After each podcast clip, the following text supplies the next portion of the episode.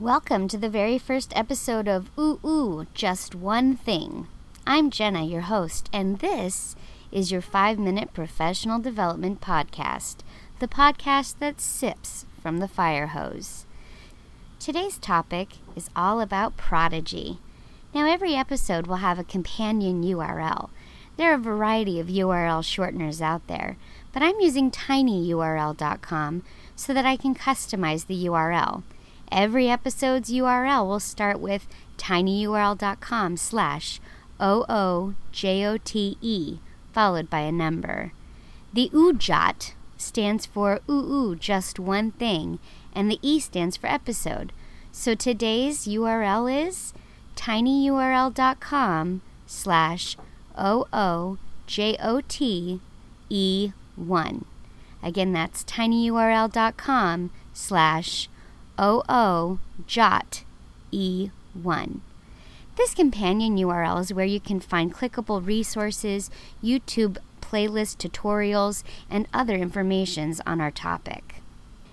So, let's get into it. So, what is Prodigy? Well, essentially, it's a video game.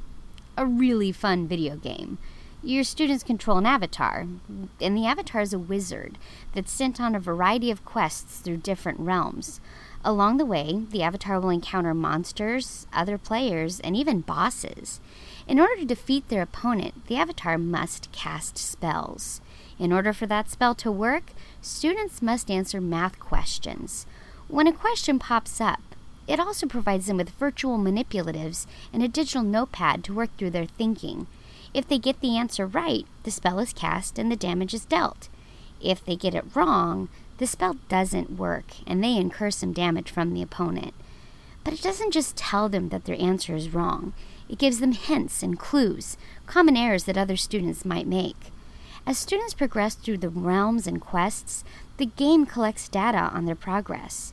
This is data that you can use to get a more complete picture on how your students are progressing through your math standards.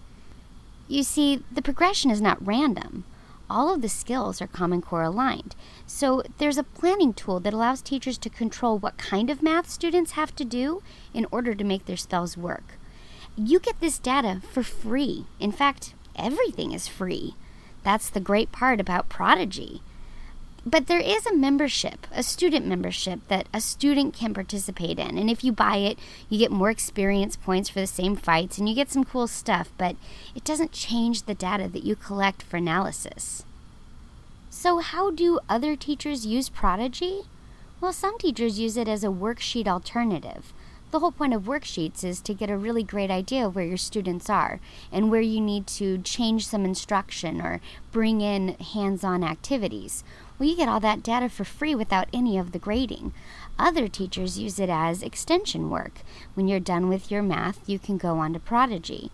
Some people use it as a diagnostic testing to get a really clear idea of where their students are. And other people use it even as homework. Well, that's about five minutes. If you want to hear an episode about a tool or topic or strategy, find us on Twitter at OOJOT Podcast. That's at OOJOT Podcast. Or email us at OOJOTPodcast at gmail.com. If you liked today's episode, please join the conversation using the hashtag Y5MPDPC. Join me next time. I'll be discussing Guru.